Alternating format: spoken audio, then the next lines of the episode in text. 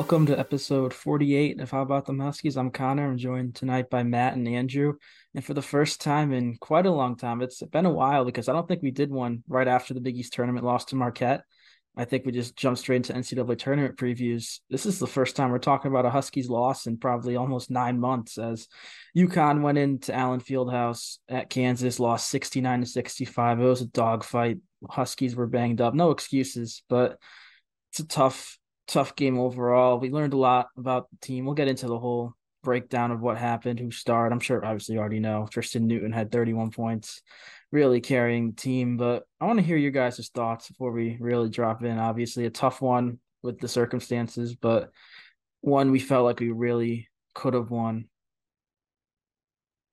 Yeah, it's definitely, you know, it's not to me at least, this isn't the hardest pill uh, you've had to swallow as a UConn fan. Uh, the success we've experienced over the past year has been tremendous. I mean, obviously, you hate to lose games like this. We're in it the whole time against another top five ranked team.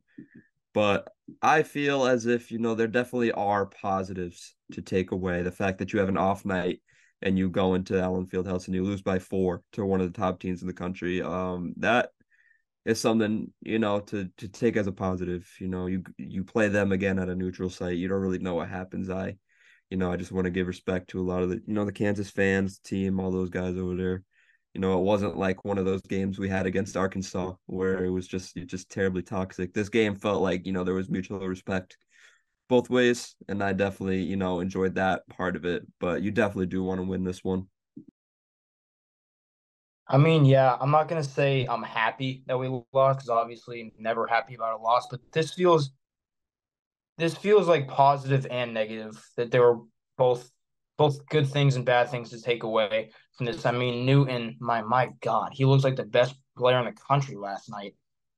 But also the bad thing, uh Karaban struggling, Spencer struggling. I know he was hurt, but just little little things last night is really what it was. I mean, Diarra getting that ball knocked away off his leg.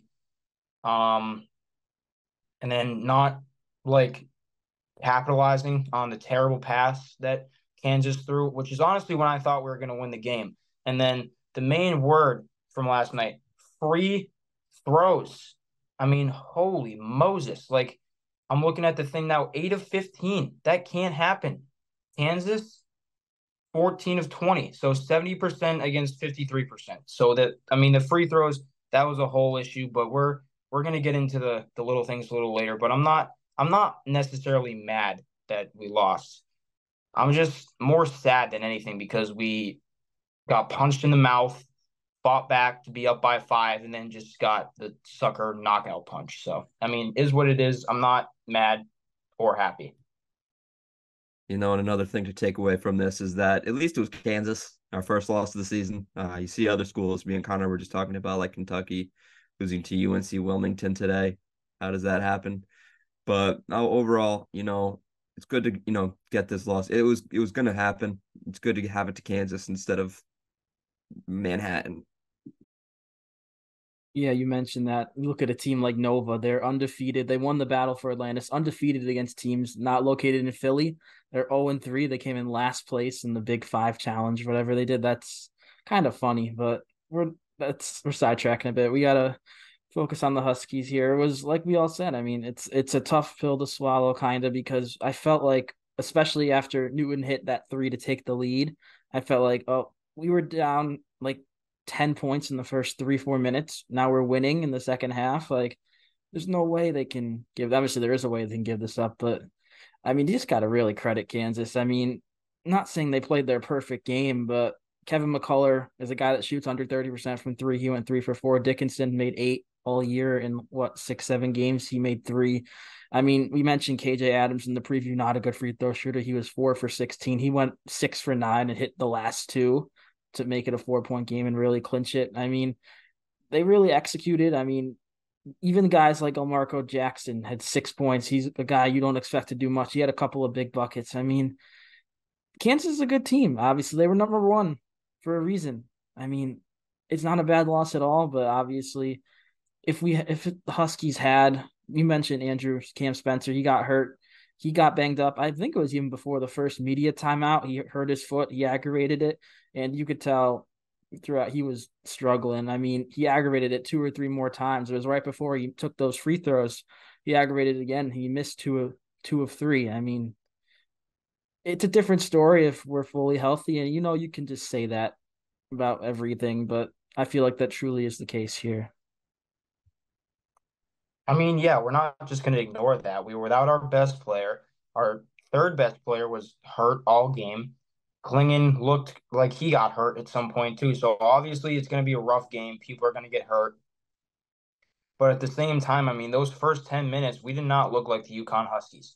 I mean, Kansas was not worried at all. That's why everything was falling for them because they were waiting for their shot and they were finding it. They had the crowd on their back. I mean, they were just hitting everything everything they put up was going in. I mean, I find the fact that Dickinson made three threes just completely ridiculous.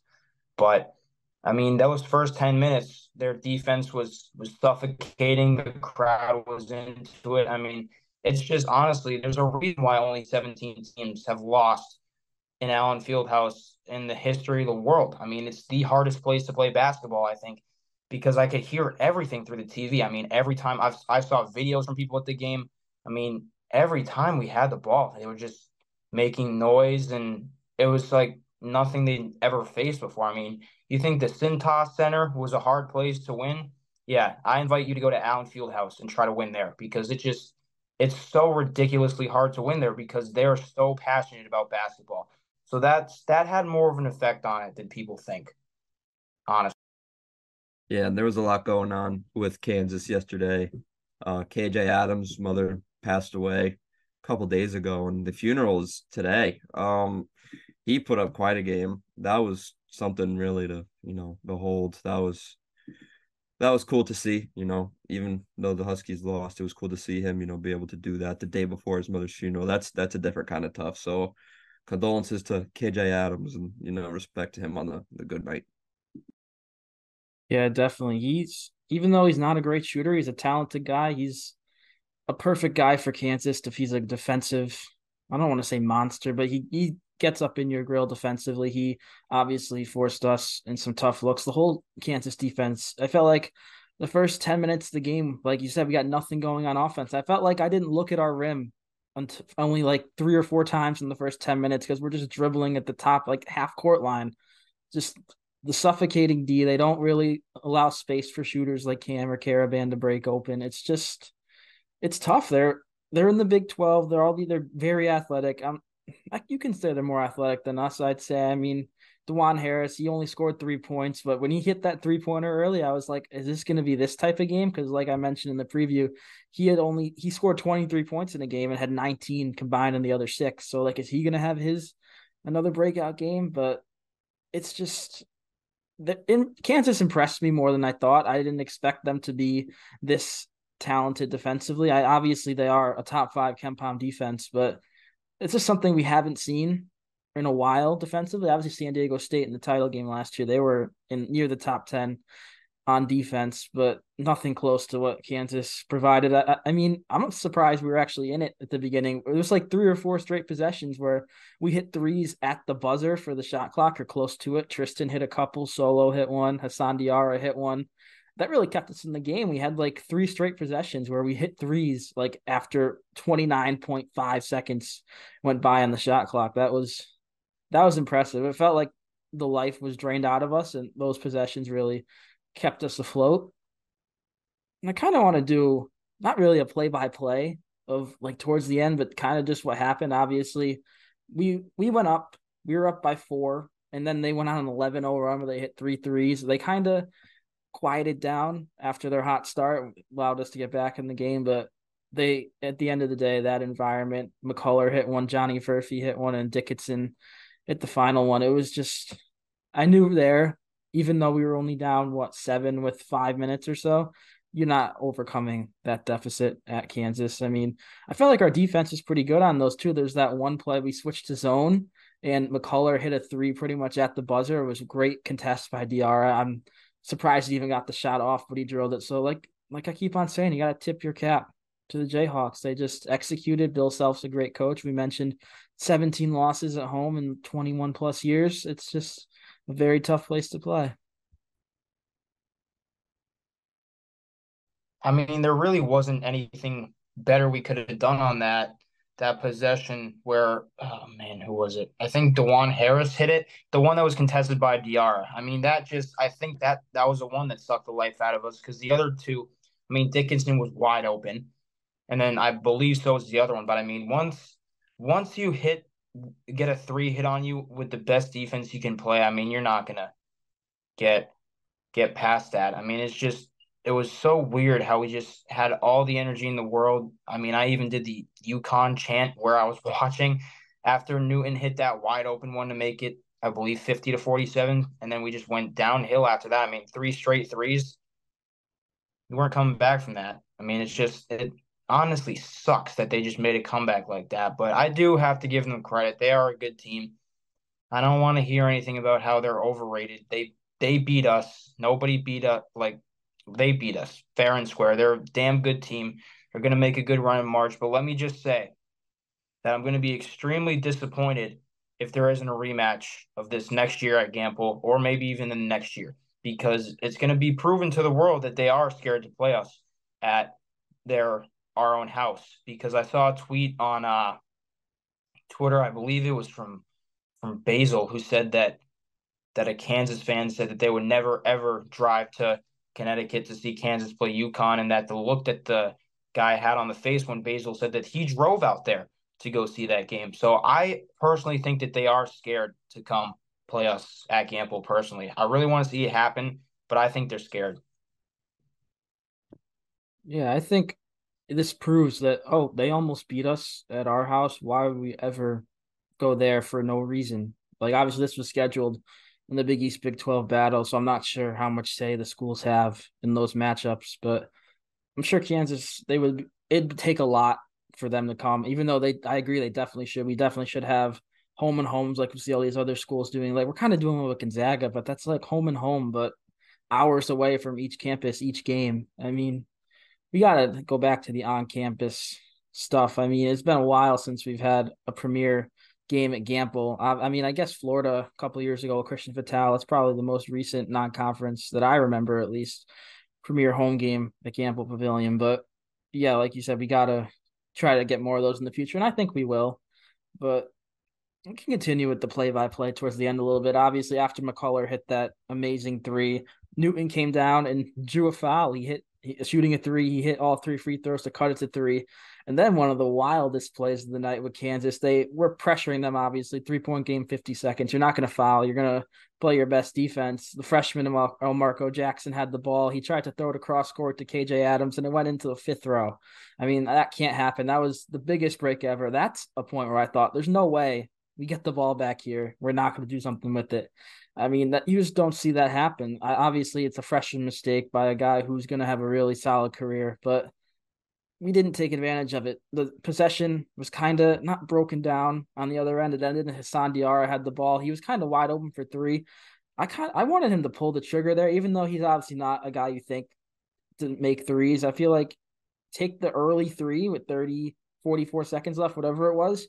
And if you miss, go for a rebound. And if you get don't get the rebound, just foul. Uh, he chose to drive to the hoop and he got stripped. And we could talk about that all day. Apparently, people looking back at the clips, the, the defender didn't touch the ball. He like touched his arm and forced it out, which obviously is would be a foul. But we could talk about that all day. But it, I just feel like that play, you gotta even though Newton had the ball, he was pressured up top. You got to have a better outcome than a Hassan Diarra drive into Hunter Dickinson down by three. That's just my opinion. I feel like obviously you could say that was the game because that was the second to last possession, but yeah, I think that was it.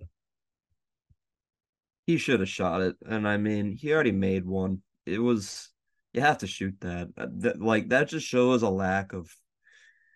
I, I mean, he was obviously probably thinking a million miles a second. He was probably thinking, "Oh, I can get a better shot than this. I can get a better shot for someone else, this or that. And then he was probably also second guessing his own ability, which, you know, you're hoping not. You want your players to be confident and you want him to feel confident, you know, when the game's on the line to shoot it there. I mean, you have to be realistic, but at the same time, you still have to be confident. So I, I wanted him to shoot that. Uh, it would honestly, I felt like that was the best shot we would we were getting that possession. Yeah, it definitely was. And I mean, they wouldn't have even called the foul if he went up against Dickinson because it's a seven footer against a six footer. I mean, they're not just going to bail him out in a game like that. Like, that was a, a stupid play to try to draw a foul. And even though it did look like he hit his arm, they're not going to call that either because they can't see it. So I just, I don't know why he took it in to the sea of white jerseys because it wasn't going to get out of there, first of all. I mean, he pump faked, had Solo wide open for a three. He could have shot it after he pump faked or passed it to Solo in general because he had, could add a good look from the corner. And honestly, I trust Solo taking it more to the rack than I do Diarra. But I just feel like Matt's definitely right. He was thinking a million miles a second because we were down. We really, really needed a bucket. I mean, Hurley was probably screaming at him. The fans were screaming, so he was probably like in a weird headspace. But still, that that just can't happen at the end of a game like that. It's inexcusable. Yeah, and part of it, I feel like we mentioned Diarra, we mentioned Solo. Ideally, they're not on the court with 30 seconds left. Obviously, Castle would be out there. Karaban had fouled out. He'd be out there over those two guys, which not saying I don't have trust in Diarra or Solo ball in the corner, but it's just a tough situation we were put in. Diarra played great. He played. He's been playing great all year. He's really taken a step up as a true sixth man. I mean, last year he, he didn't crack the rotation in the Final Four title game. This year he's arguably one of our most important pieces, if not the most important piece off the bench. But continuing the play by play, obviously, so the ball went off Diarra, like we said. Luckily, they inbounded the ball. We allowed them to pass it to KJ Adams, who we mentioned the awful free throw shooter. He went one for two, so it's a four point game with what 30 seconds left or so. Newton just drives down, takes the uncontested layup. Kansas isn't gonna really guard that. No reason to risk fouling an and one. So it's back to a two point game, and so we play the foul game. Foul Dajuan Harris, the point guard. He misses both free throws, so now it's a two point game with 16 seconds left, and we got really one look. Newton has the ball. He's double at the top. He's running like an off ball screen. Cam gets wide open on the right wing. He just he's short. He was short all night. He's banged up with his feet. He has no lift. He he was short on the open three for the win. You can debate why did he take a three down by two all day. I personally feel like we were making our threes. We were getting nothing inside. I'd rather do what we've been doing best all game, and that's take a three. And it was a great look by our best shooter. Obviously, the situation it didn't work out, but I'm fine with Cam taking that shot. If we redid that play, I'd be fine with him taking that shot. You could say, why didn't Newton take the shot? Newton was being doubled at the top of the key. He's hit some circus shots, but I'd rather him find the open man there, which he did, just didn't execute. I mean, a non-hurt Cam Spencer makes that shot. I mean, that shot's drawn up for one person and one person only, and it's him. So I really uh, that was the look. It wasn't going to be anything else. He wasn't going to go to Clingan inside because he would have just immediately gotten doubled. Newton was doubled too. He wasn't going to go for Karaban because God knows where the heck he was. Fouled out. That's what he was. So it was Johnson in there or DR, one of the two. And it wasn't going to go to either of them. So Spencer was the option. It was a perfect look. And like Connor said, he didn't have any legs. He aggravated both feet. So he was it, that was the look. But I'm I'm gonna stay with my take that a healthy, non-hurt Cam Spencer makes that shot. Yeah, and also you mentioned the hurt feet. The broadcast mentioned at some point in the second half that Donovan hurt his foot, which that I almost had a heart attack there because obviously he had the broken foot, and the the reporter lady saying he's on the bench with a foot injury. I was like, first of all, he went back in the game. I don't think he was really hurt. I don't know how she determines he has a foot injury by him taking rest with eight minutes left, but yeah, I mean that scared me, but I'm concerned for Cam. Obviously, he he played 36 minutes after her. He played pretty much over 30 minutes with an injured foot, where he could, was clearly struggling. He was like on one of the plays when he was fouled, taking the three. No, no one made contact with his foot. He just landed on it and was in clear pain. I mean, it's a, he's a trooper to play through it. He almost had to with where we are in our depth. Obviously, you're not going to throw Jayden Ross or Jaylin Stewart out there for this game, even if you could throw them out for a minute or two just to give guys rest. That wasn't in the cards, but at the end of the day, I mean, credit Kansas for a great game and a great win. And we got to move on to North Carolina, which we're going to do a separate preview for that. You'll see that tomorrow or even later today, whenever you're listening to this. It's coming out Monday. But I mean, I don't got much more else about this Kansas game unless you guys do. You got anything, any final thoughts before we wrap up? Yeah, it's definitely one to take a lot away from. Uh, like I said, it, it's not you know the, the most painful loss we've had, but it is a loss that you definitely can learn a lot from. And I have a feeling that Hurley's gonna, you know, do the necessary things in order to get these guys ready for hopefully next year when they come to Gampel. Honestly, I just want to thank whoever went out there, whoever's watching this. If you were there in Lawrence, thank you because we don't win that game if there's not a lot of you guys there. Honestly, like I could, I could sense that. I saw on Twitter plenty of videos. I knew so many of you guys were there, but we don't, we don't have a shot without that. I mean, I saw a bunch of you guys down by the tunnel. The Huskies, knowing they had support, knowing they had people there cheering for them. I think that's honestly what helped us a lot. So thank you to the fans, honestly, for for making the long trip out to Lawrence because I don't think we even have a shot if it was all Kansas fans in that arena. So thank you guys for for spending money and and going out to support our team. I want to give one last shout out to Tristen Newton. Obviously, we highlighted him, but 31 of our 65 points is insane. Obviously, you prefer the other guys to step it up a little bit more, but I'm fine with him. With I'm fine with how that game played out. Obviously, I want to see a win, but I'm fine with how that game played out, which by default means I'm fine with Tristen scoring almost half our points.